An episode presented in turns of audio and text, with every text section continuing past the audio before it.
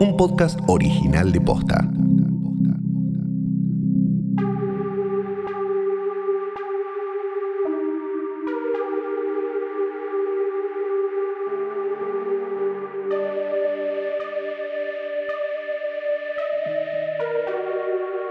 Buenos días Nevarro, buenas tardes Morak, buenas noches Burning Con o Burning Can y saludos también para los recordados Alderan y Mandalor. Esto es un nuevo episodio de Yoda Bebé, un podcast sobre The Mandalorian, parte de la galaxia de Es una trampa, un podcast de Star Wars hecho con mucho amor por quien les habla Luciano Banchero. Está conmigo, ella, la única, es... Fiera Sargenti, buenas tardes, buenas Hola, noches, ¿qué tal? Buenas tardes, buenas tal? noches, buenos días. O lo que sea que. No, eso es otro, eso es otro. Sí, sabemos que cuando estamos grabando eso, no, por favor, no me traigas No, ese podcast no. acá.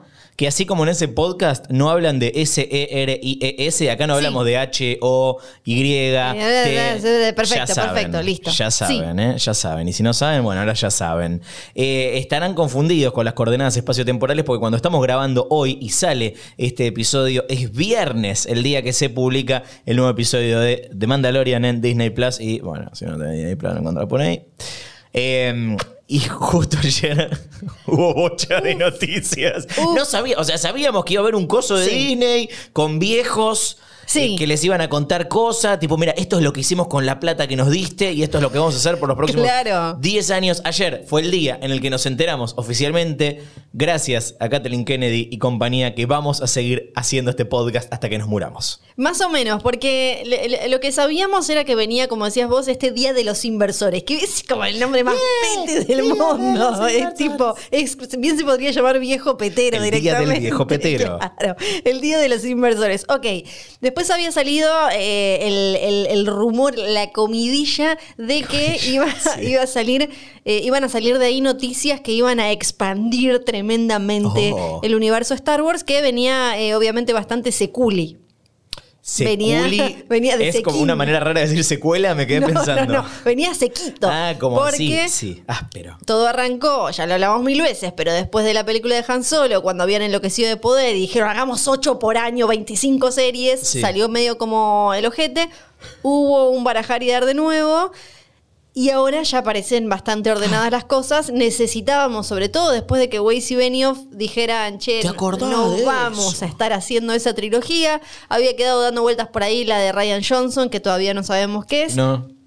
Y era el- primer momento en el que no teníamos en una película de Star Wars eh, ni, ni cerca, ni siquiera sabíamos ni, ni un director, nada. ¿Sabés qué pasa? Y me pone muy contento. Para mí, Kathleen Kennedy se enteró de que eh, se viene el final de temporada de este podcast y que después pasa un año hasta que Sí. volvamos a ver. Entonces dijo, bueno, vamos a ver todas las novedades del año así después no se pierde nada. Porque después nosotros, cuando retomamos, Claro. después de un año tenemos que hacer un capítulo de dos horas contando todo lo que no hablamos durante el año. Sí. Así que eh, muchas gracias, Kathleen. Eh, creo que podríamos empezar, antes de hablar del episodio de Mandalorian que nos convoca, hablando del que creo que es el anuncio más importante de todos los que se presentaron ayer en el Disney's Viejos Peteros Day. Y es el lanzamiento de Cambio de Hábito 3. Estaba Vuelve muy- Goldberg. Muy emocionada, siempre Sí. me gustó mucho, porque monjas que cantan, o sea, y que son ex prostitutas. ¿Cómo era la historia? ¿Sabes que nunca.? Si te digo que no las vi, ¿me crees? No, yo te iba a decir lo mismo. Nunca me Vi. gustaron. Tenía una amiga que era muy fan, ¿viste esos? ¿Te acordás? Eh, niño, Ah, por blanca. No te gustan porque para son blancas. muy niño de los 90 ir con tus amiguites eh, al, al videoclub y que siempre había un denso, una densa que quería siempre la misma película y tenía una amiga que era como, dale, vamos con, Eh. ¿cómo era que se llamaba acá? Eh, se me fue el nombre. Cambio de hábito. Cambio de hábito, qué boluda. Bueno, cambio de... Y yo, pero no, basta con la monja que canta, basta con la monja que canta. Sí, eh, vamos a tener eh, y Abracadabra 2, y Encantada 2, y Los Patos 28. Ay, los patos. Sí, Sí, con Emilio Esteves. Qué vivo. bueno. Chip y Dale. Sí. Eh, una precuela de Buzz Lightyear con el humano en el que se inspiraron por alguna razón. Con la voz de Chris Evans. Ponele. Sí. Eh, y eh, muchas novedades que tienen que ver con el universo Star Wars, entre las cuales no hay nada relacionado con Ewoks. Me llamó la atención. Nada. ¿Por qué nadie se hace cargo de los Ewoks? No sé, Porque igual. nada de lo que anunciaron es, es para chicos. Nada es para, para, para gente pequeña. El de los droides. No sabemos, porque No. tampoco es que mostraron mucho. Sí, puede ser, ponele. Sí, pero porque algo que sorprendió es que no hubo ningún anuncio directo de una secuela de Star Wars Rebels, que Sí. la, lo que se decía era que incluso la temporada ya estaba terminada. Entonces no se sabe si se Mm. lo están guardando, si es algo que va a salir después de alguno de los proyectos live action que vamos a comentar ahora, o eso quedó medio como ahí, ¿no? En una, en una nebulosa.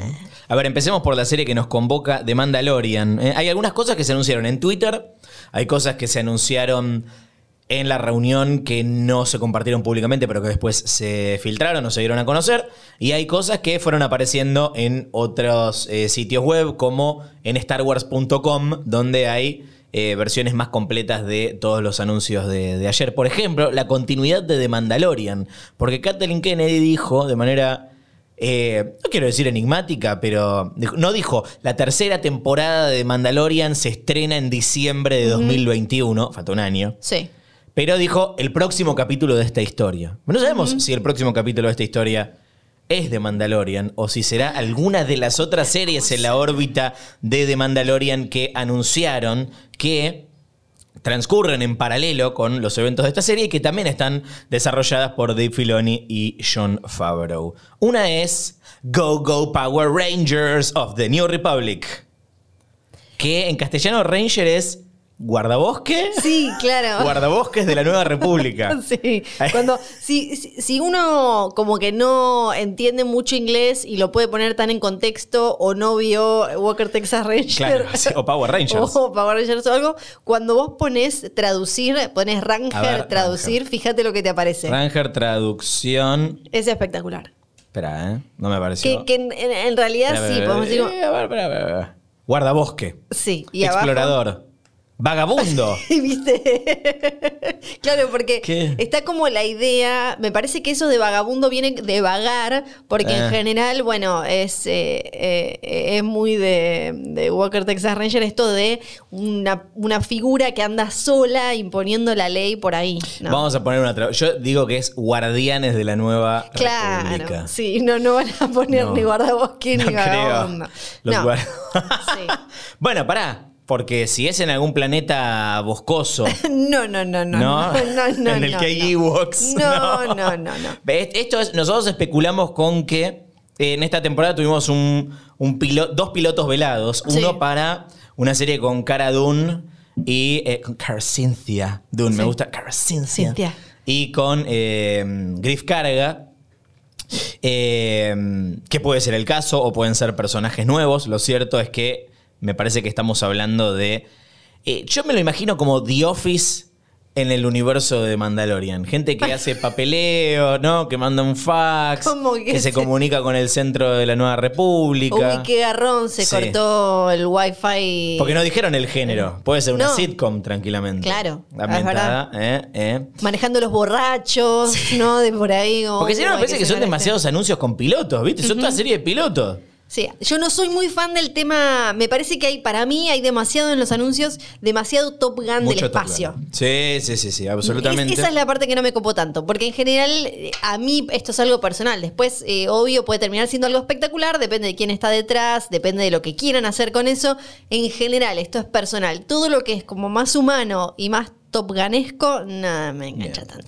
Eh, un TV o, o- al- algo medio ochentoso de Star Ajá. Wars. ¿eh? Eh, y el otro, eh, digamos, spin-off, es eh, Ahsoka. Así, Ahsoka. Ahsoka a secas, Sí. protagonizada por Rosario Dawson como la Ahsoka de madura que hemos eh, conocido o nos hemos reencontrado en esta temporada de Mandalorian. Con un logo que eh, ahí ya me engancho más, no solo porque Ahsoka es un personaje que me gusta y además es un personaje que tiene vendría a ser el sinónimo de hashtag ropitas de este universo que es, es una, es- o sea, tiene un cuerpo que no es Sí, humano y demás, y eso para mí ya lo hace más atractivo, sino que incluso el logo y, y lo poco que se pudo ver tiene, tiene mucho que ver con la parte más mística de Sí. Star Wars y es bastante como Azokatardis, eh, o sea, es medio hasta Doctor Who, Sí. porque el, lo- el logo de la serie y lo, lo que se ve en la imagen que salió con eh, para mostrarlo tiene que ver con este World Between Worlds en el que ella estuvo, se parece también a, a, obvia- a todas las, eh, las runas, el idioma, todo lo que aparece, por ejemplo, cuando eh, Yodita está en la piedra. Eso, a mí me pareció alienígena el logo. Claro, tiene, tiene como mucho que ver con toda esa parte más mística que a mí me interesa un montón, eh, porque que- que, eh, su personaje, ella, tiene que ver con eso, así que me, me parece muy interesante. Y estaban todas las dudas, obvio, de, bueno, y entonces para, y la secuela de Rebels, ¿y esto qué va a ser? ¿Va a venir antes? ¿Va a venir después? ¿Va a ir a buscar a Ezra ahora? Claro. Dudas, preguntas. Supuestamente ocurre al mismo tiempo, entonces no es que es una precuela, tal vez. Sí. En todo caso, puede ocurrir en el pasado más reciente y mostrar en qué andaba Ahsoka antes y después de su encuentro con, con Mando y con Drogu.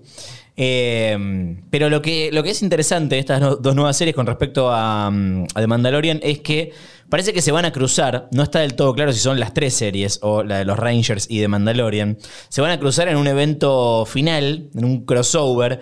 Y me parece que ahí vamos a ver a la amenaza común. Yo creo que en la serie de Ahsoka vamos a ver la búsqueda de Ezra o la reaparición de Ezra. Sí. Y en el evento final, que andás a ver si es una película o una miniserie, como te acordás cuando Netflix en las series de Marvel juntó a, eh, a, Dar- a Daredevil, a Jessica Jones, a Luke Cage y Sí. al otro en... eh, El otro, sí. no, a mí me re gusta Iron Fist, pero la serie Sí. es admirable. Eh, en The Defenders. Sí. Para mí va a ser algo así, como una serie aparte en la que el malo va a ser el gran almirante Traun. ¿Qué? Sí, es Esto re no lo ser. anunciaron, No, no no, no, no, no, no, no, no, no. No lo anunciaron, pero sí, re puede ser porque aparte el texto dice eh, historia futura, cul- culminará Sí. en una en un evento eh, muy legendario, bla, bla, bla. Así que sí, sí, puede Eh, ser. Te diría que arranquemos cronológicamente, porque justo las dos que no mencionam- que mencionamos eh, no tienen fecha confirmada de, de salida. Como decíamos, dijeron que el próximo capítulo de esta aventura, asumimos que es la tercera temporada de Mandalorian, se estrena en diciembre de 2021. Todo es tristeza y devastación. Eh, pero antes, en 2021, vamos a tener dos lanzamientos animados. Uno es una serie animada que es spin-off de The Clone Wars y se llama The Bad Batch. O como me gusta decirle a mí, Los Falladitos. sí, los falladitos, que también era algo que tenía muy emocionados a todos los, los filonistas. Claro, muchachos, filoní. Que está- están como muy- estaban muy al palo con eso, ni con Andor, ni con un montón de otras cosas. Eh, lo que querían ver era The Bad Batch porque también eh, se, se venía, se venía comentando un montón. Y además hay como una- unas ganas locas de mantener el espíritu Clone Wars Sí. después de tantos años de manipulación Ah. y maltrato. Hablando de manipulación, justamente Sí. la Bad Batch es eh, un ejército de clones eh, experimentales eh, sobre los cuales se ejecutaron ciertas mutaciones genéticas, ¿no? La Clone Force 99, que es una idea de George Lucas, esto. Si bien, bueno, sabemos que Filoni es el padawan del querido George, que dice, quería explorar la idea de que había clones que eran un poco más únicos eh, y distintos entre sí, no que son todos iguales, y que tuviesen este, una, una unidad eh, en la que cada uno tuviese como su propia eh, habilidad, ¿cómo se dice? Enhanced, expandida, mejorada y demás. Así que los vimos en, en The Clone Wars y en, esta, y en esta nueva serie vamos a ver cómo siguen sus aventuras en la época del Imperio. De hecho, en lo que mostraron, viste, aparece, aparece Palpatine. Sí. Diciendo, Yo, Empire, there's the end of the Pero, Republic. y van a, y bueno, obviamente iba a estar el gancho porque lo, lo que dice la información en la página de Star Wars es que van a agarrar misiones como mercenarios. Ah, Entonces, en copa. misiones, ahí vamos a ver diferentes planetas, diferentes cosas, diferentes A cosas. favor, Sí. a favor. Eh, también en 2021, una serie animada. Esto es lo que más le interesó a Flor de todo. Ay, por favor. Se llama, se llama Visions, Star Wars Visions, que creo que me- es interesante porque no hay mucha... eh, eh, mu- mucho ni manga ni anime creado alrededor del universo de Star Wars, que es Con una- lo que le choreó George Bueno, Lucas. Te iba a decir, es una franquicia muy occidental que tiene muchas cosas afanadas de eh, la cultura eh, oriental. Dice, presenta eh, nuevas y creativas versiones de esta galaxia muy, muy lejana. Cortos animados que van a celebrar a Star Wars a través de la mirada de los mejores creadores de anime del mundo. No menciona ninguno. Este No. todavía. Pero yo supongo que será, este, ¿cómo se llama? Este estará Shinichiro Watanabe, que es el de Cowboy Bebop, que también había estado en. en- Ustedes imagínense, Animatrix. mientras Luciano habla, yo soy el meme de Bugs Bunny haciendo como. Dale, vos hablá, perdón, sí. Habla, habla, habla. eh, o Koji Morimoto. Ahora no puede hablar. no, está bien. Este. Koji Morimoto sigue vivo, pero que tengo que chequear eso. Este, no, sí, sigue vivo. Este, gente que participó de. ¿Te, te acuerdas de Animatrix? La, la, la. puta madre. doble, doble. meme. A vos no te gusta Matrix y no te gusta el anime, así que tipo es como lo peor. ¿Pero la viste? ¿No lo viste? No, lo- obvio Es muy no. buena. Vi, tipo un. Animatrix es lo mismo, son cortos animados ambientados en el universo de Matrix, hecho por Wow. animadores japoneses. Es muy bueno, en serio. Quiero, quiero a la audiencia del otro lado diciendo Sí. mal, Flor. Y también había Ah. uno de Batman que eran cortos animados japoneses de Batman ambientados en el universo de las películas de Nolan. Está acá, vos te- estás, Es estás tirada, muerta en la, en la silla. Son 10 cortos este, que todavía no dijeron cómo los van a lanzar, si es tipo... Dice que es una serie, pero no sabemos si va a salir todo junto Sí. como antología o si van a eh, ir publicándolos semana a semana y demás. Dice una eh, perspectiva fresca y dive- culturalmente diversa de Star Wars. Me parece muy bien. From a certain point of view. Esto se llama Star Wars Visions. Vamos al año 2022. Flor, quiero que me cuentes sobre Diego Luna. Para, igual no dijiste nada de. Android, Android Story, ¿no? ah, pero esa sale en nada. 2021. Ah, ¿sabes que no sé? Pará, no yo la tengo creo. como sin fecha, ¿eh? Ah, sí, es verdad, no tiene fecha. No, no igual fecha. comentémoslo porque me chupo. Sí, porque tampoco es que vamos a hablar mucho más. Pero eh, lo- que dijeron es que eh, hablaron de la intersección entre Ah. animación y efectos visuales que van a explorar. Esto me parece que va a ser lo más para chicos. Va a ser, eh, va a salir por Disney Plus. Es una eh, aventura especial. Un viaje épico de un nuevo héroe guiado. Donde dice héroe debería decir juguete. Sí, exactamente. Es obvio que va a ser un nuevo bichito simpático guiado por eh, Artu y C-3PO. O sea, Bueno. ya vayan, va a haber nueva remera, porque aparte, imagínate, Sí. va a ser un nuevo droide, entonces a las remeras que ya tenemos, donde están todos con B8, Bebocho, malocho, cachuzo. y el chiquitito del de Tross, que no me lo acuerdo. Nadie, porque nadie recuerda a Tross. Nadie, nadie recuerda la, la, la mini pimeresa. Bueno, se va a sumar este que no sabemos cómo se llama. Ahora, sí, de lo que sí podemos ver, ve- pudimos ver un poquito, que después Apenitas. muy, muy, muy poquito y alguna otra cosa más que, que se pudo filtrar es de Andor que va a llegar en 2022. que Lo, lo- Serie también. Serie, Sí. serie que, de Disney Plus que la describen como un thriller de espías Ah. creado por Tony Gilroy, que va a salir obviamente por Disney Plus y nos va a mostrar el personaje de Diego Luna como este espía rebelde, Cassian Andor, que mm, eh, en realidad de paso también le suma como diversipuntos a todo esto, ¿no? Sí, sí. Pero a mí, eh, a mí me tiene intrigada, va a estar la hija de Arjona. ¿Qué? Sí, Adri Arjona. Eh... Sí, esto está chequeado. No, no ¿eh? sabía. Sí, para que me fijo. Ya te digo, pero para mí es la hija de Arjona. sí, es la hija de Arjona. No, yo no sé, no sabía eso, ¿eh? No, no, no, no lo sabía. Sí, pues ¿Cuál- sí. ¿Es la que se llama Génesis? No, esa es la hija del Puma No, Rodríguez. claro. Ay, no. Sí, que pa- pará, el Puma Rodríguez se ¿Esto es peleó con todas las otras hijas y es la única que quiere a Génesis ahora, parece. Bueno, pero eso es otra cosa. Esta es la Yo no hija. sé, es la única que conozco. No, sabía que tiene tenía como más. 80 y se llaman medio como las hermanas de Maradona. Eisa González, ¿es hija del Puma Rodríguez? No, tampoco, tampoco. Bueno, entonces lo vamos a tener a Cassian eh, Andor haciendo eh, ahí cuestiones antes de morir. Sí. Antes de morir y eh, ya eh, arrancó la, la producción unas semanas atrás en Londres. Lo interesante además de que va a estar la va a estar Stellan Skarsgård, Sí. va a estar la hija de Arjona y Mon Mothma.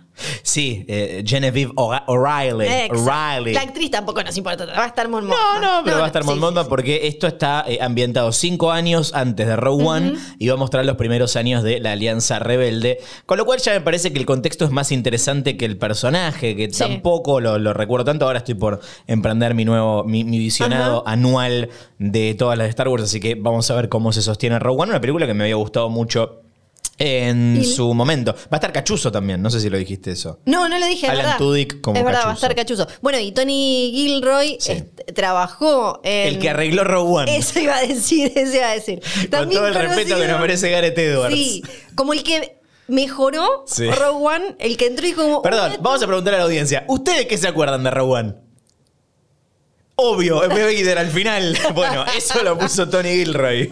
Entre otras cosas, porque, Sí. bueno, esto ya pueden ir a los episodios de Rogue One, donde hablamos de todos los cambios, de cosas que aparecían en los trailers, como ellos corriendo en eh, la playa con eh, los, los planos en la mano Sí. y nunca llegaron, pues eh, ya está. Y después, eh, sí, todas cosas. Sí, esto que nos preguntamos siempre, como qué raro una serie con un personaje que está, que está muerto. Bueno, sí, Obi-Wan también está muerto y sin embargo. Black Widow. Lo vamos a ver, es verdad.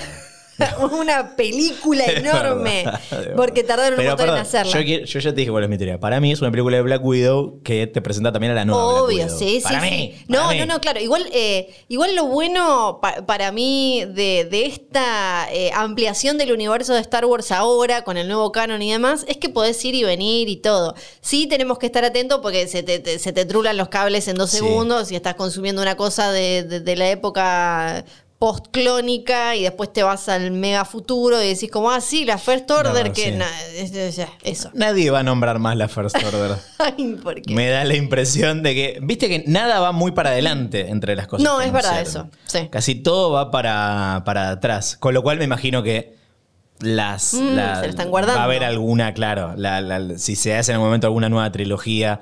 No sé, qué sé yo, Ryan Johnson, ni idea. eh, eh, veremos. 12 episodios son. ¿eh? Esto yo no lo tenía, pero lo mencionan en el, en el video que, que mostraron.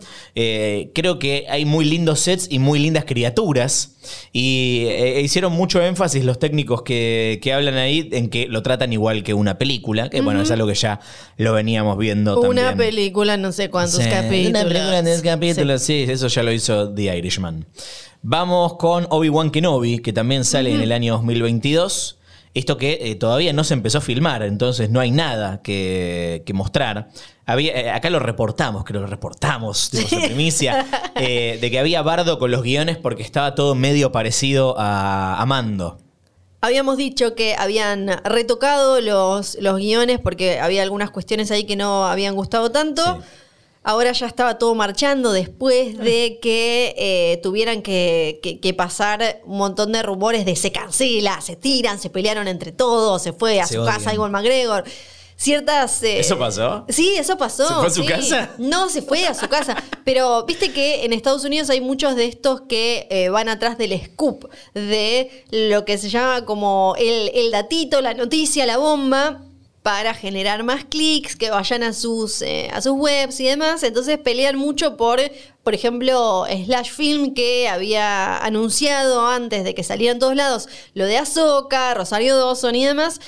Y muchas veces mandan fruta y fruta malintencionada y hubo mucho de eso, sobre todo de ciertos lados que son medio tipo Fox News Sí. de- del fandom, del periodismo fandom o no sé cómo ponerle.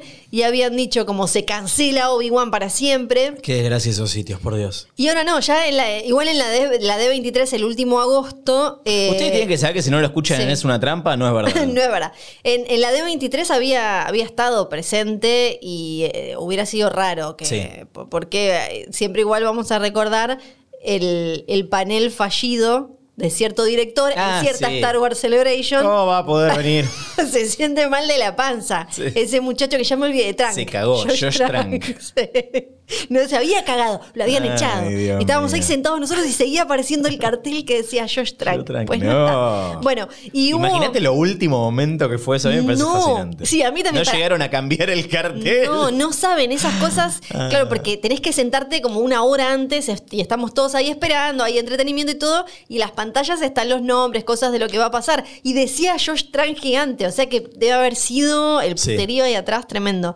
Bueno, ahora eh, tenemos eh, más detalles Sí, de la claro. serie de Obi-Wan que son suculentos. Seis capítulos, o sea, una serie limitada, ¿no? Eh, transcurre 10 años después de episodio 3, es decir, después de Revenge of the Sith, donde nuestro querido Obi-Wan Kenobi eh, se instala en Tatooine para vigilar de cerca pero lejos al bebito Luke Skywalker. Eh, obviamente Iwan McGregor lo va a interpretar. Y la novedad más interesante de las que se anunciaron ayer, creo que para mí es la novedad. Capaz que estamos exagerando, pero creo que también es la más sí, sí, comentada. eh, porque Darth sí. Vader ayer era trending topic. Sí, Vuelve Hayden Christensen. el verdadero. El ve- sí, no sé. Él es David Prowse se revuelca en su tumba en te este momento. O no, él es Anakin Skywalker, él es Darth Vader. Lo es para Pero el cadáver de David Prowse todavía está tibio. Lo es para Lucas, lo es Ay, para Dios. Kennedy, lo es para Filoni. Darth Vader John Kennedy. es Hayden Christensen. Que sí, sí, nos reímos, nos burlamos. Me encanta burlarme de él. Me encanta burlarme de la pira, la arena y todo eso. Pero Sí. también me da como cosita y lo quiero. ¿Él es mal actor o el guion que tuvo que interpretar era una verga? Eh, Carteles los quiero los dos. Bien, gracias. Perfecto. Yo los Tercera quiero a los posición. dos. Eh, mi pregunta es, más allá de la algarabía, porque vuelve y me pone contento, me parece muy interesante, ¿cómo? Es la pregunta. Porque, eh, de vuelta, va a estar abajo de la máscara y para eso pone... Es como Pedro Pascal, que es- ya dijimos que no es él. Sí. Salvo en este capítulo. Esta vez- Este capítulo tuvo que venir a laburar Pedro. Pascal. Esta temporada igual, recordemos que Sí. habían aclarado como, che, esta ¿De vez estuvo más en el set. Como la- O sea, para mí vamos a ver algo que me parece medio sacrilegioso. Eh, mucho Vader desenmascarado, tal vez. Sí, mucha papita quemada. Sí. Papita las brasas. Lo, vi, lo vi- vimos Papita Quemada, Hayden Christensen en episodio Tres. 3. ahora, ¿quién le va a poner la voz? ¿No? Va a ser, o sea, tiene que ser James Earl Jones. Pero ¿cómo haces eso? Qué rarísimo, no había pensado. Y bueno, entonces sí, vuelve. Hayden Christ- Christ- Christensen. ¿Para qué? Mm, Yo creo que no va a tener mucho que hacer, ¿eh? Para mí, para mí. Para mí va a parecer un poquito. Porque también decimos, vuelve Hayden Christensen. No es que va a ser el protagonista. No es que va No. a estar en todos los capítulos. Aparecerá un par de veces. Mira, esto es lo que dijo este, Kathleen Kennedy. Dijo que es The Rematch of the Century. El repechaje del siglo. O sea que se van a volver a enfrentar. Hay un enfrentamiento entre ellos que no vimos y que vamos a ver. Una duda que tengo con respecto a esta y a otra que vamos a mencionar ahora es cuánto va a haber de flashbacks. Ah, puede ser. Porque con lo que le gusta a Star Wars, después de, de Rogue One, sobre todo, el tema de Pero están acomodar. los dos. Igual McGregor ya tiene la edad de Guinness. Por eso. Bueno, pusieron una persona muerta. Sí. Muerta. Es verdad. Dos personas muertas, perdón. Dos en la Pusieron misma película, sí. Dos personas muertas. Entonces, ¿cuánto habrá de.? No creo igual que se apoyen demasiado en, en flashbacks, pero digo, también puede aparecer Hayden en algún. eh, en, en flashbacks. Puede ser. Dice Iwan McGregor, eh, la cosa más linda de esta serie es que me juntó con Hayden y agregó que los dos van a tener, ¿cómo se dice? Another swing at each other antes del final de la serie. O sea que se van a volver a cagar a piñas antes de que termine la serie. Ah. Mirá. Bueno, ojo. Sí. Entonces, yo diría que no esperemos mucha presencia de Hayden No, no, Christensen porque no tiene sentido. No. O sea, ¿qué le van a poner? La voz de, de él. Eh, Cuando aparece en episodio 3, que es él adentro del traje, la voz es la de James Earl Jones, de nuevo. Este, pero lo que queda más claro de todo es que el cuerpo no es el de David Prowse. No es. sí, no. Porque nunca más lo llamaron No. para nada. Em, no tengo mucho más para decir sobre Obi-Wan. No, sé, vos. Bien, perfecto. Sigamos. Solo La- que, perdón, Sí, que es la única favor. que dice que es eh, un evento, una serie especial y demás, que Sí. sabemos que no va a tener más temporadas. Bien, bien, bien, bien, bien. Eh, la que me sorprendió y me agarró desprevenido, digamos, es eh, The Acolyte, el acólito o la acólita. También serie, también de Disney Plus. Hace unos meses, esto no me acuerdo si lo llegamos a, a comentar, se anunció una serie que estaría protagonizada por un personaje femenino con Leslie Headland, la eh, showrunner de. la creadora de Ryan Doll, en realidad. Como, como showrunner. Y ahora ese proyecto tiene nombre y tiene descripción. Se llama The Acolyte. Y me genera mucho interés por que la serie iba a estar ambientada en un bolsillo, en una parte del universo y una parte de la cronología que eh, no conocíamos, de la que no sabíamos mucho. Y ahora, según la descripción, es un thriller de misterio que llevará a la audiencia a una galaxia de secretos eh, eh, sombríos y poderes del lado oscuro emergentes en los últimos días de la era de la High Republic, la Alta República. Eh, esta sí, acá sí me Ah. Sí, tenés como ya, eh, ya compré. Al- principio estaba como, che, ¿cuál es la de la de Ryan Doll? Ya estaba muy interesada. Y después con el tema. Hermoso. Todo, me parece espectacular. También, además, habían dicho que iba a ser una protagonista femenina. Sí. O sea que iba. y- ¿Te imaginas si es Natalia León, la de, la de ¿Te Ryan imaginas? Bueno. Eh, entonces, eh, ya, ya me parece interesante como acercarse a ese tema, a esa época, con un personaje mm, eh, no masculino. Y la- me gusta la época, me Sí. gusta el concepto, eh, me gusta el nombre, Sí. ¿no? Que sea como. The. Sí, Ahora vamos a hablar del, del- del nombre.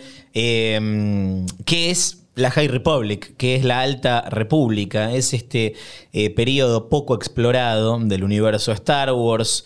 eh, una época que duró aproximadamente 200 años entre los años 300 y 100 antes de la batalla de Yavin, o sea, de episodio 4. Esto es entre 300 y 100 años antes de conocer a Luke Skywalker y demás. O sea que también es pre-Vader, pre-ascenso del imperio y demás. Es el apogeo total de la República y de los Jedi. Es un momento en el que los Jedi son los guardianes de la paz, ni siquiera están en esa época de decadencia y, locura de, de- de poder que vemos en, en- las precuelas.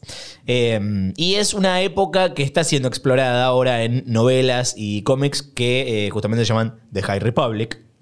Eh, las cuales todavía no comentamos porque yo particularmente no leí nada de todo eso. No sé si vos viste algo. No, no, no, tampoco. Pero todavía no, no tuve la, la- la- la oportunidad. Viendo igual el logo de The Acolyte, o sea, todo me huele a que eh, el acólito o la acólita, en realidad, eh, que vendría a ser la seguidora, ¿no? O la discípula. Estamos hablando de Siths. Porque ese es un momento de la historia en el que la amenaza Sith no está presente, porque mm, los Jedi piensan que están extintos, eh, pero en realidad están ahí escondidos, planeando su, su regreso. Eh, estamos viendo literal un logo partido por lo que parece un sablazo eh, violento, es, es ominoso, es amenazante lo que vemos en, en la gráfica. ¿Qué opinas?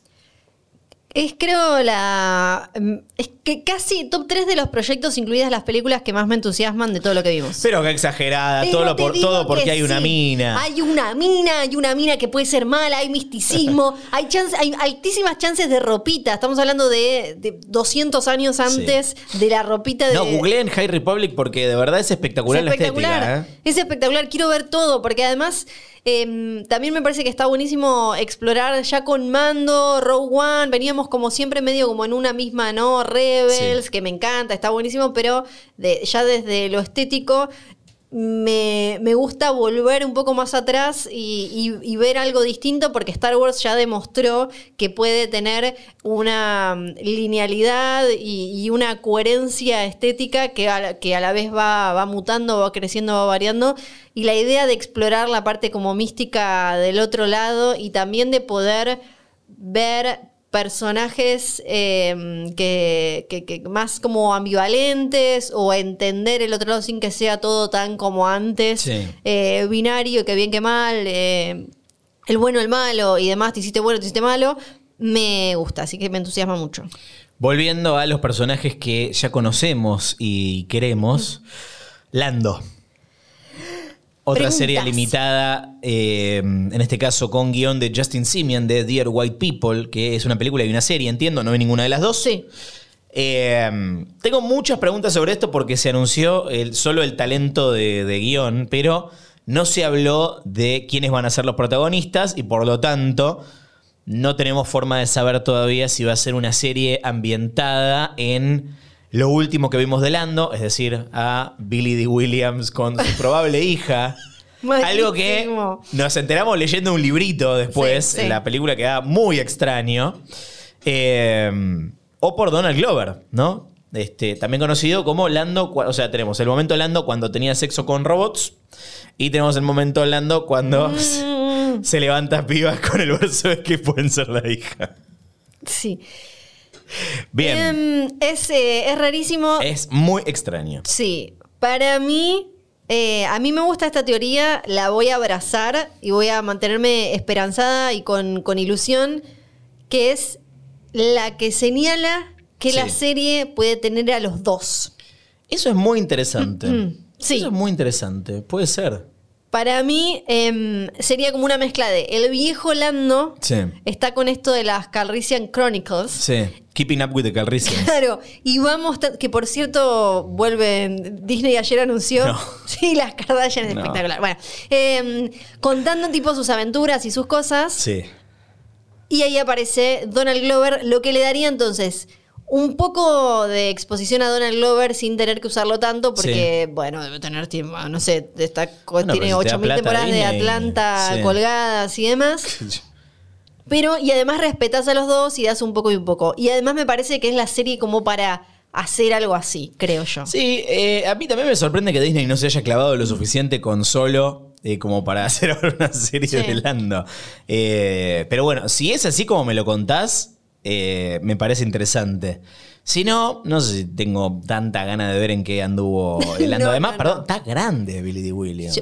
Mira, yo lo- eh, también lo voy a decir de esta manera. No me imagino desde el marketing que vayan a tener en Star Wars Sí. una serie protagonizada por un personaje algo secundario y tan grande. Lo Claro. voy a decir así. Sí, sí, sí. Porque eh, Hollywood, Guerra del Cerdo, además, no van a poner una persona tan grande, salvo que sea muy, muy, muy, muy exitoso, muy Como David querido, Prowse. muy- no sé. Pero se me hace raro que pongan una serie que se llame y que tenga la cara. Imagínate, tipo, ¿qué, muñe qué, qué cositas vendés con la cara del señor grande? Esto es horrible lo que hace. Es terrible y además como- recordemos que del otro lado está Harrison Ford que va a ser Indiana Jones 5. claro, bueno, O sea, pero. no vamos a hablar de eso. Tenés una construcción de un vínculo muy específico entre ese personaje directo y ese público, y que ya igual la última vez trataron de ayornarlo poniéndole un hijo. Sí. Eh, todo esto en cuanto a series, ¿no? Sí. Estamos hablando de 10 series nuevas. Tranqui. Tranquila. Bueno. Muchas habrán visto que no tienen fecha de, de estreno, pero me da la impresión de que estamos hablando de los próximos 3 o 4 años de, de- de- de historias de, de Star Wars. Vamos a pasar al cine. Eh, con fecha confirmada, Navidad de 2023, estaremos todos muertos. Eh, se anunció, y esto no se había, no se había, no era rumor, no, no se había charlado de ninguna manera. Patty Jenkins, que está por estrenar Mujer Maravilla 1984, en la contra, en Warner, eh, va a ser la primera mujer en dirigir una película de Star Wars. ¿Qué? Bueno, Sí. se ve que lo que dice Hollywood Sí, ¿no? es Pará. como... Sí, sí, sí, sí. Lo que Bien. dice Hollywood es, eh, esta mina funcionó, garpó, que sea esta mina. Eh. Y ahora, ahora vamos a tener que esperar que sean otras que Claro. no son ya Patty Jenkins. Sí. Que además igual le dieron una vuelta de tuerca al anuncio bastante personal, porque entraba ella. Está bueno, a mí me gustó video. el anuncio. Sí. Claro, tuvo video con ella entrando en, en rollers, en, en una, en una pista, eh, eh, y, y se lo saca y vemos que se, está, que se está poniendo algo mientras nos habla de que el padre era, Era piloto, piloto. y que murió al servicio de los Estados Unidos. Y terminamos viendo que lo que se puso es el trajecito naranja y Me el casquito rebelde. Y, ahí Y que hay una va. X-Wing. ¿Qué? Ahí ah, Rogue Squadron es el nombre de la película, un nombre que es este bastante eh, conocido entre, entre los mitos de, de Star Wars, sobre todo lo que es Legends, ¿no? Lo que era el viejo universo expandido. De todos modos, lo vimos en las películas. Estamos hablando del escuadrón de pilotos de la Alianza Rebelde que formaron eh, Luke y este personaje secundario con mucha personalidad, que desarrolló, insisto, mucha personalidad en novelas y cómics, que es Wedge. Este. Que creo que los vimos por primera vez al, Rogue Squadron en, El Imperio Contraataca y después salieron mil novelas e, e historietas sobre ellos. Más tarde se agregó retroactivamente que el escuadrón se llama así en honor a los Rogue One, o sea, el equipo de Jyn Erso y Cassian Andor que eh, se sacrifica para conseguir los, planes, los planos de, la estrella de la muerte. Entonces, seguro hay mucho material para adaptar, aunque de, por lo que se comunicó probablemente sea una historia original. Dice, eh, Rogue Squadron va a presentar una nueva generación de pilotos estelares mientras eh, se ganan sus alas. ¿Cómo se dice esto en castellano? No tiene. They earn their wings y arriesgan sus vidas en una, eh, una misión a alta velocidad y llevan la saga al a la era de la galaxia a- en el futuro. Esto es interesante. Llevan la saga a eh, la era del futuro de la galaxia. ¿Qué está diciendo esta descripción? Eh, y en algún momento tienen que ir a- para adelante. ¿Qué, Sí. qué le tienen miedo? Después de Tross es como, ya está, es el fin del mundo. Eso es interesante. Claro, sí, sí, Eso sí. tal vez habla de, de, de- de lo que viene después de Tross. Y finalmente la película de- dirigida por Taika Waititi, que eh, aún no tiene título, ni descripción, ni nada. Dijo Kathleen Kennedy que eh, su, su mirada va a ser fresca, inesperada y única, y que su gran talento y sentido del humor van a asegurar que el público eh, forme parte de un viaje inolvidable. Bien, y que un montón de gente se enoje y diga esto no es mi Star Wars. Sí, eso va a pasar. Es obvio que eso va a pasar. Va a pasar, claro. ¿Qué que sí. sabemos de Taika? No, no sabemos nada. Nada. No, no, no sabemos nada. En, en Reddit, en la parte de Star Wars Leaks, Sí. había. Flor, no entres ahí. ¿Por qué te arruinas perdón. la Navidad? Pero ¿sabes por qué entro? Porque no. Porque te debes a tu público. Pero además no están teniendo muy buena información. Por Nah. ejemplo, bueno, ahora cuando hablemos de, de Mando de nuevo, no están manejando spoilers como muy pesados. Y mm, tampoco tenían mucha idea, no había mucha cosa a ver para dónde va a ir eh, Taika. Sí, automáticamente nos imaginamos que se va a meter como que va a tener humor, sí, bueno, sí. obvio, y que se va a meter con algo que sea como bien eh, delirante, que va a jugar un montón con la mitología, eh, con, con la, la parte como sci-fi hardcore cósmica, Sí. mística. Igual sí, humor, pero recordemos que la última película que hizo Jojo Rabbit está bien, es una comedia, pero es un dramón también, ¿no? Bueno, sí, hay Este, una, hay una madre asesinada por los nazis, pero. Sí. hay risas. Eh, sí, no en ese momento, justo. No, no, no, ahí no es. También conocido como el momento de la mariposa, ¿no? Sí. Este, para quien vio la película. Cosas que no se anunciaron, no sabemos nada de la trilogía que va a hacer Ryan Johnson, nada, nada, nada, lo cual también nos hace pensar que no la va a hacer. Esa es mi, mi primera, mi primera impresión. Sí, no, No. no. No, no, dijeron nada, quedó ahí muy dando vueltas y es raro. Uno se imagina que, claro, también es difícil porque el chabón está muy ocupado. Podemos Ay, asumir, ¿Quién podemos asumir que no va a ser algo que tenga demasiada, o sea, que, que el futuro de Star Wars no depende de eso. Eso es lo bueno también de corrernos de los episodios y de la saga Skywalker, que antes todo tenía que ir para adelante muy, si vos no hacías el otro paso, no podías mover otras fichas. Y ahora ya hay como cierta autonomía de las historias y, y no dependen tanto de qué va a ser. Entonces eh, entendemos también que lo que sea que él fuera a, a pensar, a llevar a la pantalla grande, no iba a tener como una conexión directa con todo lo demás, no iba a depender, depender todo lo demás. Tampoco se sabe nada de eh, uno de los anuncios más recientes, que es la película que va a producir Kevin Feige. Sí, es verdad. el productor eh, ejecutivo de todas las películas del universo Marvel. Y una película que habían anunciado que es la que van a hacer J.D. Dillard y Matt Owens. Que sí, Nada. No sé, no sé. Nada, les deseamos lo mejor. Sí. Ojalá claro que, sí. que- que- que- que hagan la- las películas. Este, en general, lo que veo es como una intención de empezar a explorar otros rincones. eh, en cuanto a, a época, personajes y género, ¿no? O sea, lo de lo de Leslie Headland eh, y lo de Taika Waititi suenan particularmente eh, alejados del, del tono habitual de Star Wars. Recordemos también que la última vez que quisieron hacer algo que se salga de tono fue con Phil Miller y Chris Lord, o Chris Miller y Phil Lord, en la película de Han Solo, y los terminaron reemplazando por eh, Ron Howard. Eh, Por, por con lo eso, cual, sí.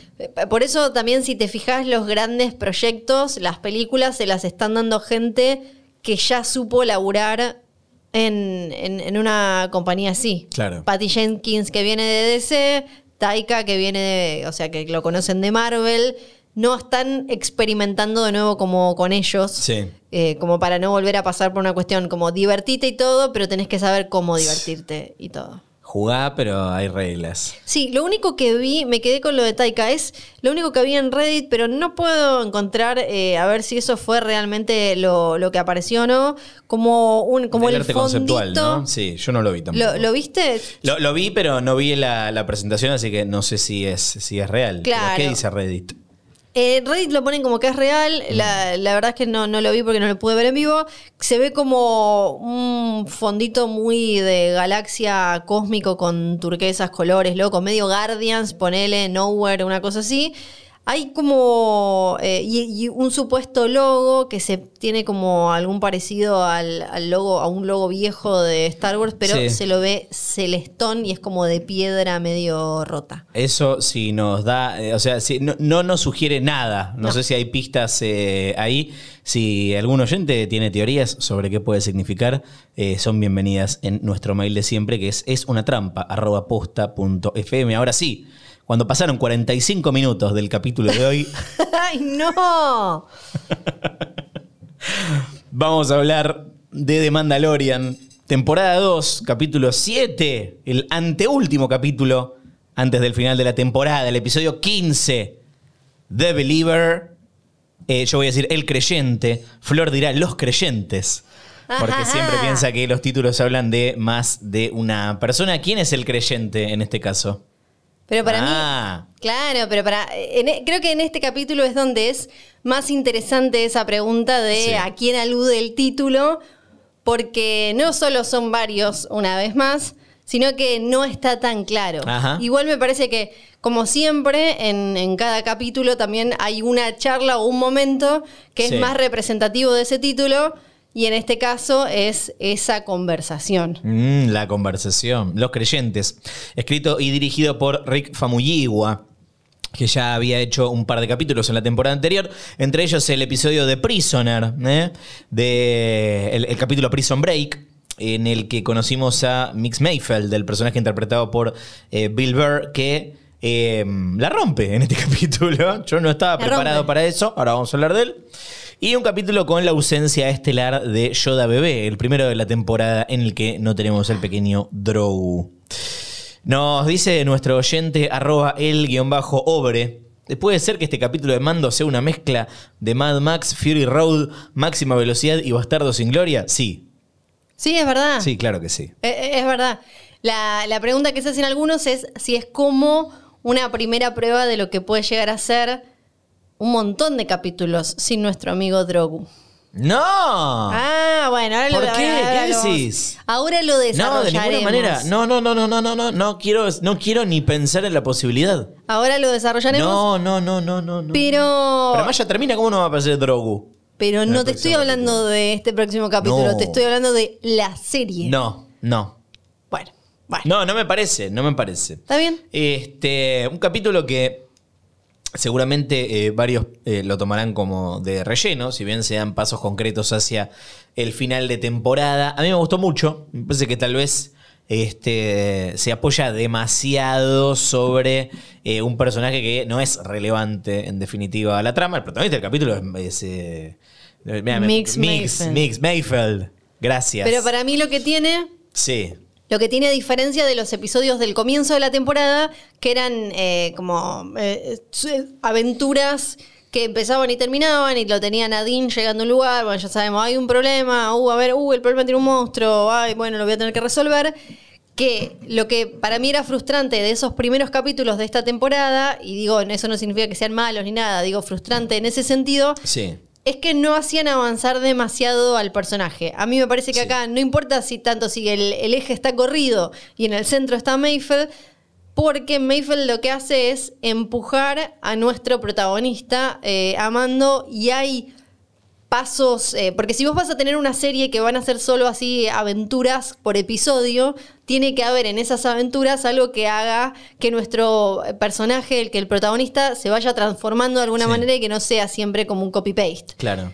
a veces lo que nos pasó en algunos episodios del principio era un poco esto, era como un copy-paste, él siempre estaba igual, y ahora creo que gracias a esa conversación y a lo que vemos después, este personaje que aparece un cachito nada más y que no es importante ni nada, de alguna manera despabila a Dean y hace que eh, avance. Sí, eh, ay, se sacó el casco. Se sacó toda la ropa en realidad, no el casco. Se quedó en culo Se en algún quedó- momento, en culo, no lo vimos, pero se quedó en culo. Este mm, tenemos a, a Boba Fett, a Cara Dune y a eh, Fennec Shand como, eh, como refuerzo en Sí. capítulo. Tenemos un vistazo a la nueva pintura de Boba Fett. Se hizo chapa y pintura. Literalmente le queda muy bien. Pará, va, va, va, La va, pintura. va, va, va, Vamos a hablar de, vamos a hablar esto en serio. A mí igual me gusta más, te digo, me gustan las armaduras gastaditas. Está como muy limpio. Sí, está muy limpio. Demasiado eh, Parece como que se lo pintaron los hijos, ¿no? Los clonitos Claro, chiquitos. Se lo, muy eh, prolijito. Sí, como que, como que se lo pintaron Parece un demasiado. disfraz de Boba Fett. Es verdad. No, claro. Como en el colegio tenías que ir de. Boba Fett y lo pintaste todo con tus viejos resmerándote.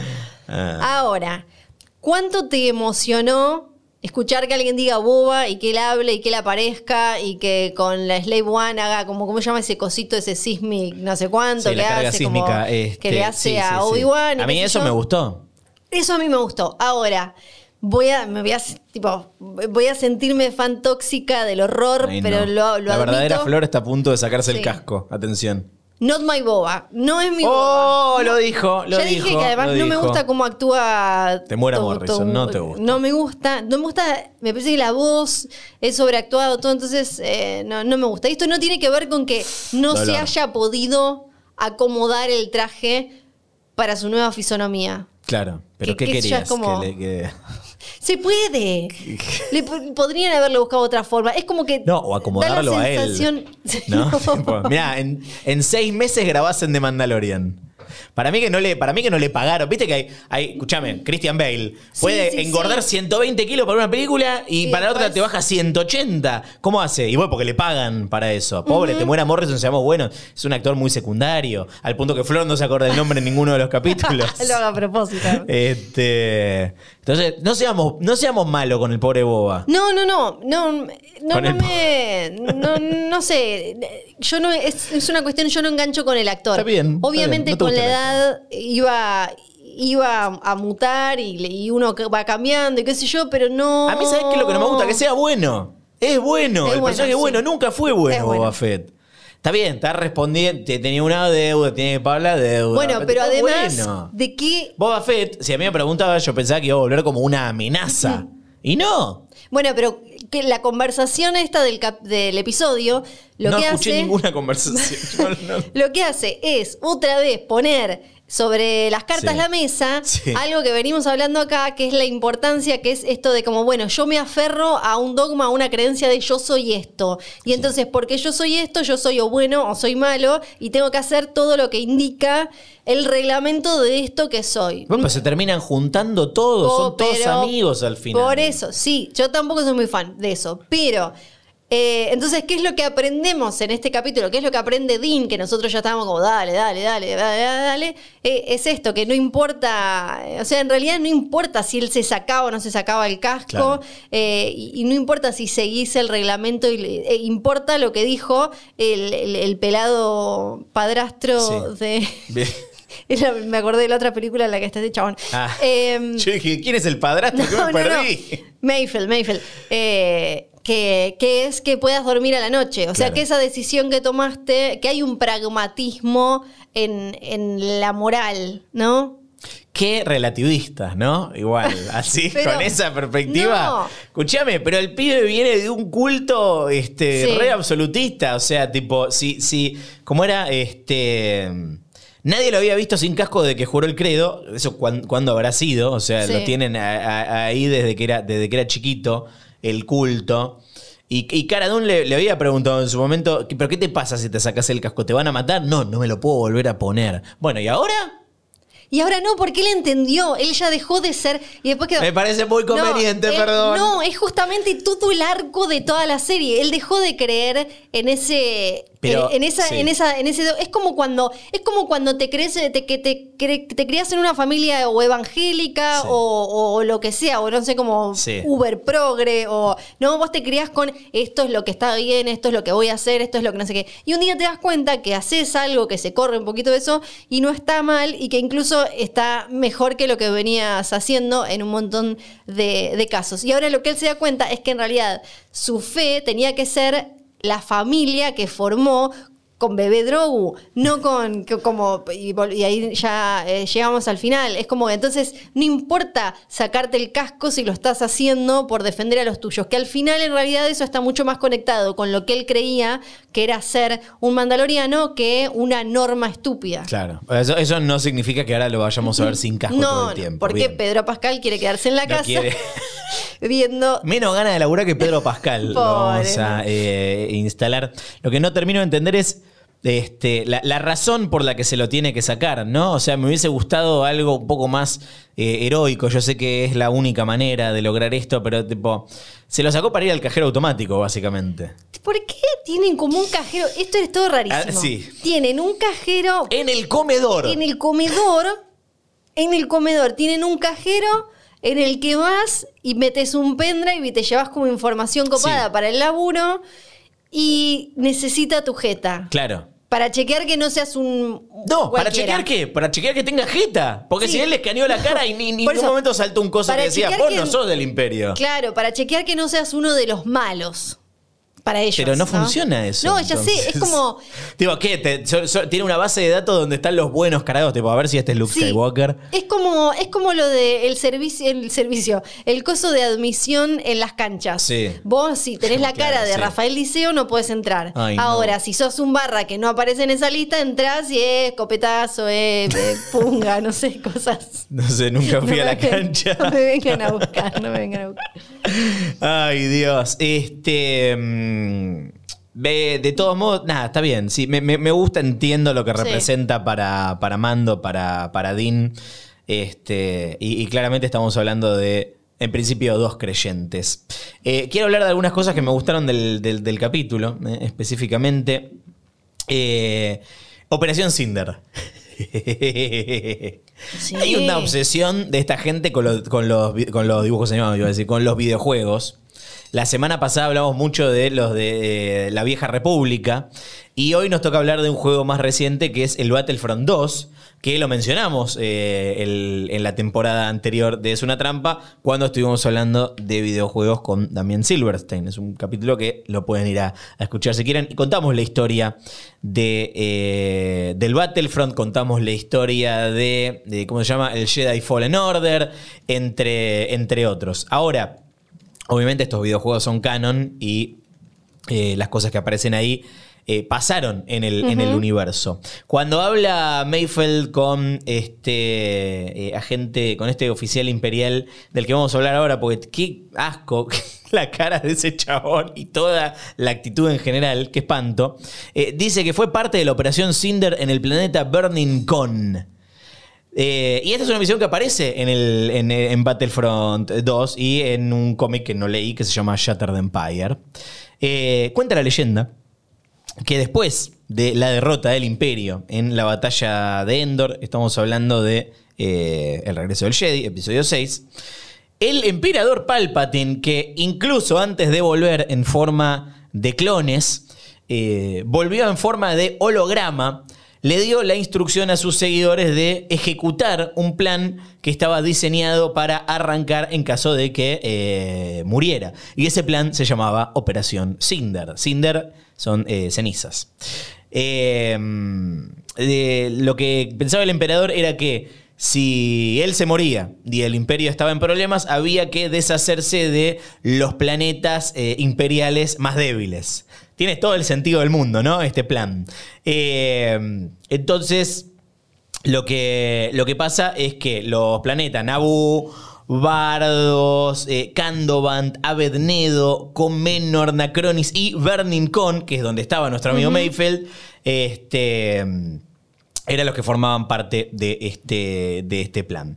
Eh, así que eh, es eh, la primera vez que se menciona, eh, creo, el Battlefront en, eh, en las historias de, Star Wars y me parece que es un lindo guiño que es importante para el personaje de, de- Mayfield porque en ese momento es lo que lo hace eh, estallar de furia y pegarle un tiro al, al oficial imperial.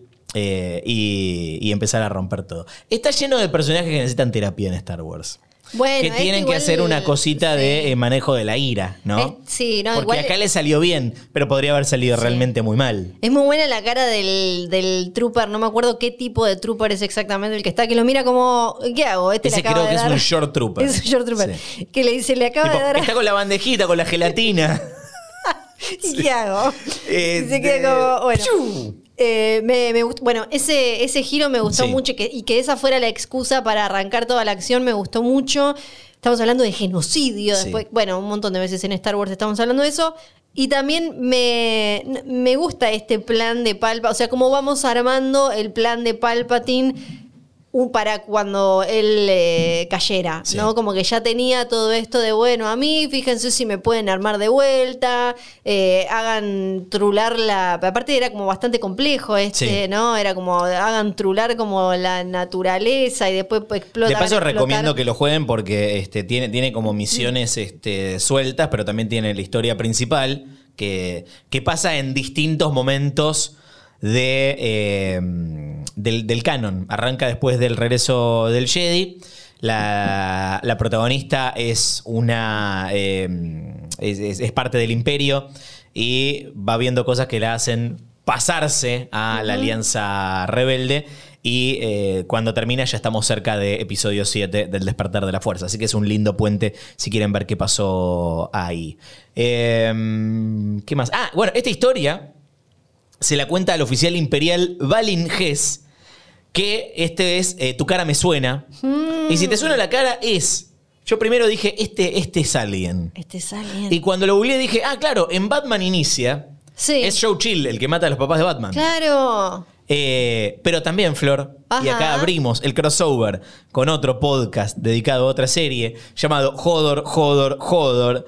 Eh, debajo de un montón de capas de maquillaje se darán cuenta que el actor Richard Brake era quien interpretaba al Night King, el rey de la noche, en las temporadas 4 y 5 de la serie. El otro. El King. El otro. El anterior. King. Claro. ¿Se acuerdan que en un momento era como, y la cara está medio Sí. distinta? Claro, era porque era el anterior. No eh, Vladimir Furdik, que No. es el, el actor que lo interpretó eh, después. Eh, ¿Por qué dejó de ser, y acá hacemos full crossover, ¿por qué dejó de ser el Night King ese actor? ¿Querés saber? Por favor. No me acuerdo si lo comentamos en, en Hodor en su momento. Pero venga para acá. Porque, está, porque también estaba por actuar en una serie del creador de Sons of Anarchy que le fue muy mal, que se llamaba The Bastard Ay, Executioner. sí, y se iba a filmar al mismo tiempo que la sexta temporada de GOT. Sí. Así que no podía hacer las dos cosas.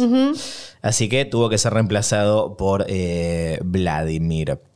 Eh, Y aparece, sí. bueno, y todo, todo este plan, eh, lo que le dice también el, el chabón, eh, el Night King, el primer Night King, es que todo eso va a ser un poroto frente a lo que van a hacer ahora con todo este Raidonium que, que tiene. Sí, que es como una especie de plutonio. una Sí, cosa que aparece, apareció en Clone Wars, en Rebels, creo que en Rebels es la última vez que apareció, y mencionado en, en Poe Dameron, pero en, en Force Awakens está. No, me parece que no. O no lo No, recuerdo. O, o menciono, quizás mencionado. ¿El Raidonium? Sí. Y no sé, No, ahora le voy puede a ser, preguntar puede ser a solo J.J. mencionado. Pero sí, pero ya, ya, ya, ya Sí. era parte de. Es algo que explota muy fácilmente. Sí, sí, sí, le disparas explota y, y- y todos mueren.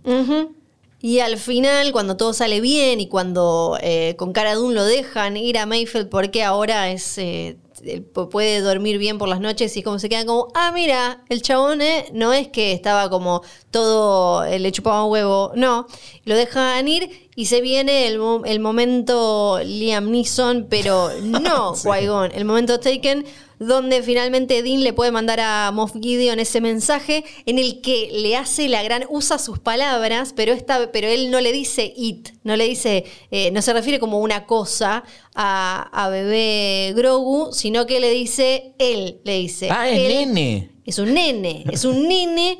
No, sí, no sé, por- por- por- ¿te imaginas si lo hubieran hecho nena? Igual hubiera quedado raro. Sí, Para mí, sí, hubiera quedado raro. Le dice, Moff Gideon, tenés algo que yo quiero. Sí. podés pensar que tenés alguna idea de lo que está en tu poder, pero no es así. Pronto Él va a volver conmigo. Él significa más para mí de lo que vos te imaginás. Que es lo que había dicho Gideon, pero refiriéndose como a una cosa, como a un objeto, y ahora él le dice. Y acá ya está, ya entendemos que el, el- el credo, el clan y todo de, de, de Dean es Grogu, igual que le dice como, no, si yo no hago esto, no lo veo más Claro. al pibe. ¿Viste que le dice como el pibe? El Le dice, pibito, "Ah, el pibe", chiquitito. le dice. Este. Está Entonces- todo. Sí. Perdón, de todas las teorías que leí con respecto a lo que puede llegar a pasar en el último capítulo, Sí, ahora a mí no vamos a leer algunas. No me gusta ninguna. No. La de Luke Skywalker me parece la peor. Espero que no suceda. Sí creo que va a haber una vibra muy Empire y que no va a, va a terminar con un cliffhanger negativo. ¡Ay, no! Con un cliffhanger Mirá, negativo. Yo no creo que tenga mucho sentido este, a nivel historia, porque para mí el cliffhanger negativo ya pasó en el episodio anterior. Acá debe- debería terminar en triunfo para nuestros héroes y al final, alguito malo. Vos decís como que la no. pero igual Es que la temporada, anterior. Para mí, recién lo que vimos fue Sí. como muy poquito. Mu- fue un malito como, uy, Pero se qué lo pensás? llevaron. No me. vos- a ver, pará. Teorías. Sí. No, yo no creo que vuelva Luke, pero sí tiene que venir un Jedi. O sea, Grogu llamó un Jedi y eso sería raro que quede abierto. como Dos tildes para- azules. O ni siquiera una. No le llegó a nadie. No le llegó a nadie. Bebé eh, Yoda malito. No, Yoda malito para mí falta. Sí. No creo Yoda malito. Y además, ¿te, te imaginas bebé ser. malito? O puede ser como un teaser de. No, igual no quiero eso. No, no. Me parece. Aparte, me parece como que es volver. Yo no creo en full eh, Yoda malito. Porque si no, volvemos siempre a lo mismo, como de sos re bueno, te pasas a ser re malo, y me parece que ya estamos para otra cosa. Eh, algo debería pasar con el Dark Saber y acá Eh, enganchamos claro, claro. a Boca Tan con Ahsoka y pensamos en los personajes que eh, tal vez deberían volver en el final de la temporada. Yo no sé si estamos como para un Avengers que vuelva Cobb Vanth, que estén No, los que están ahora. No, me parece que, que- que- está. Pero sí, es más, te digo, no sé si va a volver Ahsoka. Yo, para mí no vuelve sé. a Soca. No, me parece que. Me parece que no. Pero sería, sería interesante. Boca Tan puede ser. Para mí me pareció poco. Para mí Boca Tan sí, porque está muy, muy vinculada A Gideon y al, y y al sable. Saber. Entonces, Este, creo que ahí sí va a tener que pasar algo con eso. Y eh, no sé si querés hacer un necroprode. Yo, la verdad, no sé, no me animo. Yo, para, para mí, de nuestros protagonistas no va a morir eh, ninguno. No sé si no es temprano para que la quede el villano, ¿no? Y nos hagan la gran. Al final no era el villano villano, hay uno No, más villano. Aparece Palpatine. Claro. Aparece Snoke. Qué difícil, porque es como que todo de alguna manera ya lo hicieron hace no tanto. Igual yo no necesito que muera nadie, ¿eh? No, o no. sea, no, no. No, eh, yo no creo que haya un necroprode muy. Ya lo hicieron en la temporada anterior. Sí. Y en esta, de una manera u otra, tenemos muy poquitos y los necesitamos, digamos. eh, Sí. Para el spin-off. sí. Sería espectacular que muriera Boba Fett, ponele. No, mirá si van a matar a Boba Fett. Sería hermoso. No, Boba Fett no va a morir. Tu infancia, Chicos, le dan Fett con no el. se va a morir. Claro, y le dan con el. Además, ¿cuántas veces lo podés matar? Pero le dan. después- Le cortan la cabeza como al padre y la tiran. Yo mantengo mi teoría de, de bebé Yoda y, la, y la bolita. Algo va a hacer con esa, con esa Sí. bolita. Eh, quiero que nos cuenten sus teorías en es una trampa arroba posta punto fm. Ahora sí, estamos cerca del final de la temporada y hemos recibido mails de nuestra querida audiencia eh, que a ver qué dicen, tenemos de todo. Tenemos acá a Juan Andrés. Hola, Juan Andrés. Hola chicos. ¿Qué tal? Corría el año 1997 y en Argentina se estrenaba la edición especial de Star Wars Episodio 4. Mira. Vivía en Don Torcuato, trabajaba en San Justo y tras salir del trabajo fui a los cines de la calle Lavalle para ver el estreno. Viajé más que Han Solo en el corredor de Kessel. Por cada escena nueva el público vitoreaba y aplaudía. Cuando finaliza la escena con Java y se ve a Boba Fett, alguien grita a viva voz, entrega a tu hermana Boba Fett. ¿Boba Fett tiene una hermana? ¿Quién es? Eh, ¿Está buena? Después no, de esta anécdota no hay falopa para agregar. dice. Me, me- sí, raro, ¿no? Porque, a ver, vio la edición especial de episodio 4, Boba aparece dos segundos. Y que yo sepa, no tienen ninguna. eh, Pero en ese hermana. momento, Sí. Tal Eh, vez en, en sí. alguna mención muy oscura del universo expandido de los 90. Mm. Eh, no, hay una tía de Boba Fett que se llama Arla, la hermana de, de Django. Pero no, no, ni siquiera en el universo, en el viejo universo expandido había una hermana. Pero además, ¿cómo va a tener una hermana Boba Fett? No, Una- sí, clona. des- digo, después no lo sabemos, pero en ese momento, o sea, todo lo que Ah. se borró, en ese momento le podían inventar 80 hermanas, podía tener lo que quisiera. En ese momento era hermana, eh, cualquiera, bueno, entrega a tu está bien. hermana, eh, que no sé. Dante dice, buenas noches, buenas tardes, buenos días, andás a ver, mi nombre es Dante Duarte, tengo 17 años, 17. Hola Dante. Soy fanático de Star Wars desde que tengo memoria, escucho su podcast desde la salida del episodio del despertar de la fuerza, wow. Si no recuerdo mal, esta es la primera vez que les escribo. Tengo una teoría no tan falopa sobre el llamado de Grogu a la fuerza que me gustaría compartir con ustedes. Creo que el llamado fue respondido por Cal Kestis. Bueno, Igual el llamado no lo respondió nadie todavía. Los Jedi disponibles durante detrás Jedi son él, Ezra y Luke, quien creo no es lo suficientemente poderoso actualmente como para escuchar el llamado a través de la galaxia. Un poderoso Jedi es Cal y creo que su arco a través del videojuego se ve reflejado en la segunda temporada de The Mandalorian. Y dice spoilers de Jedi Fallen Order, así que si quieren, no sé, adelanten 30 segundos, si no lo jugaron o no quieren saber. Como sabemos, el objetivo principal del juego es adquirir una lista que contiene los nombres de niños sensibles a la fuerza a lo largo de la galaxia. No, Grogu no está en la lista porque ya estaba en el templo Jedi. A pesar de todo esto, el juego buscándolo al encontrarlo Cal llega a la sabia decisión de destruirlo al darse cuenta que la orden Jedi hacía mal en tomar a los niños de sus hogares para entrenarlos contra su voluntad y, Y que si un niño estaba destinado a ser un Jedi, la fuerza le mostraría el camino. Bien, hermosa idea que creo que está directamente ligada con el arco narrativo de Grogu y lo que dijo Ahsoka en el episodio Dicho todo esto, creo que Cal llegará tarde, no encontrará a Grogu, no lo veremos en la serie, pero su viaje no es en vano, ya que el llamado lo ha guiado a un planeta fuertemente conectado con la fuerza, dándole el pie a un nuevo desarrollo de su personaje, Fallen Order 3, y dejando a Din y Grogu libres para continuar sus aventuras. En conclusión, no creo que Grogu sea entrenado por un Jedi. Eh, es interesante, pero yo no creo que dejen eso tan abierto, ¿no? No creo Sería que raro. quede tan abierto, pero me, me parece como súper- Igual acá cada vez que decimos no creo, después pasa. Sí, pasa cualquier cosa. Eh, igual me, me gusta el análisis y las conjeturas. Sí, esta es mi teoría principal. También tengo la idea falopa de que Mando intentará aprender sobre la fuerza para ayudar a su hijo a utilizarla como herramienta en el camino mandaloriano. En esta travesía se cruzará eventualmente con la leyenda de Death Ribbon, mostrado a través de una corta mención o referencia, introduciéndolo al nuevo canon, lo cual sabemos se, se intentó en una escena de Clone Wars que fue eliminada. Claro, Dave Filoni tachando ítems de la lista. Sí. También de- deseo dejarles unas preguntas que pueden dar pie a una discusión interesante. ¿Qué pasó con Grogu durante la trilogía original? ¿Por qué de la nada está en un galpón resguardado por mercenarios? ¿Para quién trabajan? ¿Por qué no dijeron nada en la serie sobre los guardianes de Grogu que lo defendieron del imperio hasta que cayó Mando? Eh, bueno, es muy interesante el mail de Dante. Gracias, Dante. Eh, todavía no sabemos qué pasó con Grogu eh, en los hechos de los episodios 4, 5 y 6. Este. ¿Y cuánto cambió de manos? Tampoco. Sí, Sí, y si quienes lo iban teniendo. No sabemos quién lo, quién lo liberó, Sí. quién lo liberó, no, quién lo rescató, Sí, eh, quién lo estuvo cuidando. Claro, si los que lo tenían en, de- de- en diferentes momentos, ¿cuántos sabían lo que él representaba? O si era simplemente como algo que alguien quería, tipo Bounty Hunters, nomás, y era como casa recompensas, digo. Mm. Eh, y, y ya es como son los grandes misterios de, de Vito.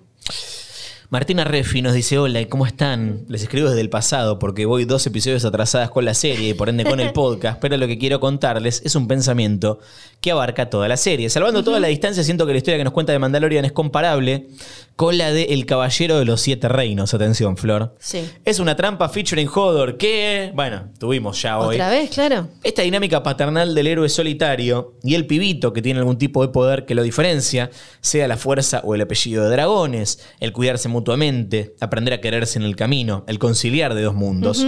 Y también a un nivel más estructural, es el camino de dos personajes, el centro de su relación más allá de todas las eventualidades, y a la vez en ambos casos aprovechan para introducirnos más en su universo, presentarnos comunidades, lugares.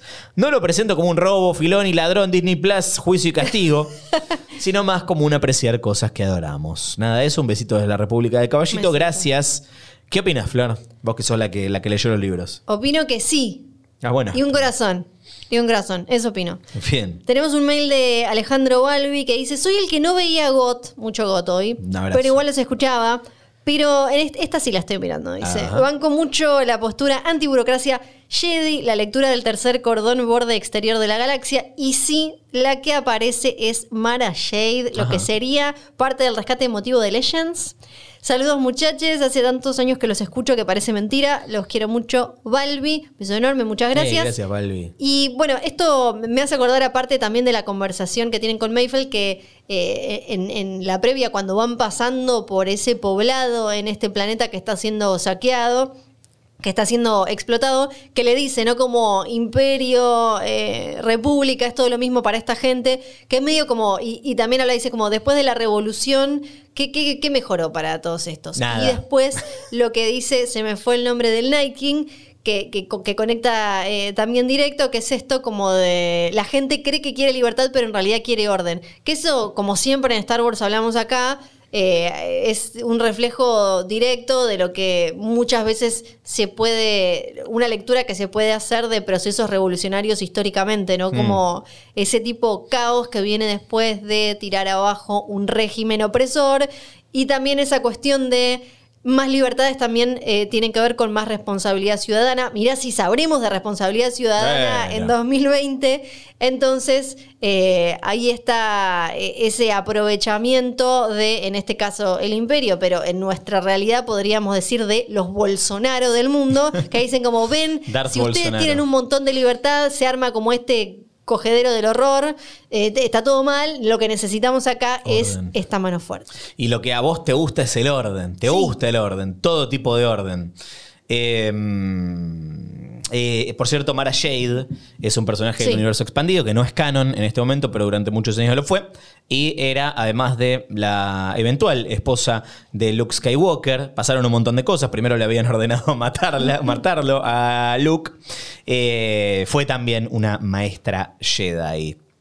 No creo que la vayan a sumar al canon a Mara Jade. ¿eh? Para mí eso no... La vienen pidiendo hace un montón, no me acuerdo en cada anuncio de cada cosa, eh, incluso en cada Star Wars Celebration se comentaba y nunca sucedió. Me parece que ya es como una, una especie de algo a propósito. No se las vamos a dar. Como no va Es que a no hay manera. No, me parece que sí que, que, que es de esas cosas que sí quedarían muy forzadas. Ok. Pero no sé. Después le queremos Sí. agradecer particularmente a, ¿A? José Sí. porque nos mandó una ilustración espectacular. Se llama José Increíble. Ibrahim con H entre la A y la I. Dice, hola Fiu y Lucho, ¿cómo están? Mi novia me mostró su podcast y me encantó. Todas las semanas lo vimos juntos y somos mega fans. Esa. Así que esta ilustración de ustedes como Azoka y el mando inspirado en el penúltimo capítulo, acá Ay, está. Dios. Espero que les guste. Es, es espectacular. Es muy espectacular. genial y lo Sí. van a ver en arroba posta FM. Sí, Eh, y vayan a a- nuestro Instagram, arroba posta FM, para ver la ilustración de José. Todo esto nos llegó en arroba, eh, no, arroba nada. Es una trampa arroba posta punto FM. Manden mails, mándenos sus teorías para este final de temporada que queremos saber eh, si la pifian o no. Y preguntas sobre este episodio The Believer. La semana que viene, último capítulo de la temporada de Mandalorian. No será el último capítulo de Es una trampa porque vamos a cerrar los episodios 2020 con el especial de Navidad de Lego de Star Wars. Alguien tenía que hacerlo. Alguien lo tenía que hacer. ¿Volveremos que a ver el hacer. especial de Navidad original? Que sí, para mí hay que ¿Vos volver porque. Punto número uno. Este lo hicieron en serio. A este especial de Lego. Es para chicos, parece como que seguramente Sí. está bien.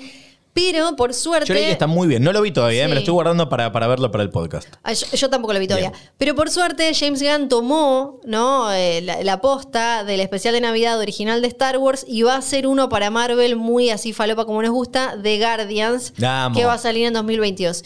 De alguna manera, para mí, al hablar de este de Lego hecho en serio, tenemos que volver, tenemos que repasar ese legendario. Bueno, vamos a ver, vamos a ver. Eh, nos reencontramos en el próximo capítulo. Ahora los episodios de Es una trampa salen los viernes. Los viernes, ¿eh? Ven el capítulo de Mandalorian cuando sale y después vienen a escuchar este podcast en Spotify, Apple Podcast, Google Podcast, Deezer, de cualquiera de las aplicaciones de podcast que usen. Eh, mi nombre es Luciano Banchero. Yo soy Fiorella Sargenti. Que la fuerza los acompañe. Y para, era This is the way. This is the way. ¿Por qué lo decís en inglés? No sé. Este es el camino. Este Es por el- acá. este es el camino. Era el cam- Es- el es por acá. Es por Es por acá. Es por acá.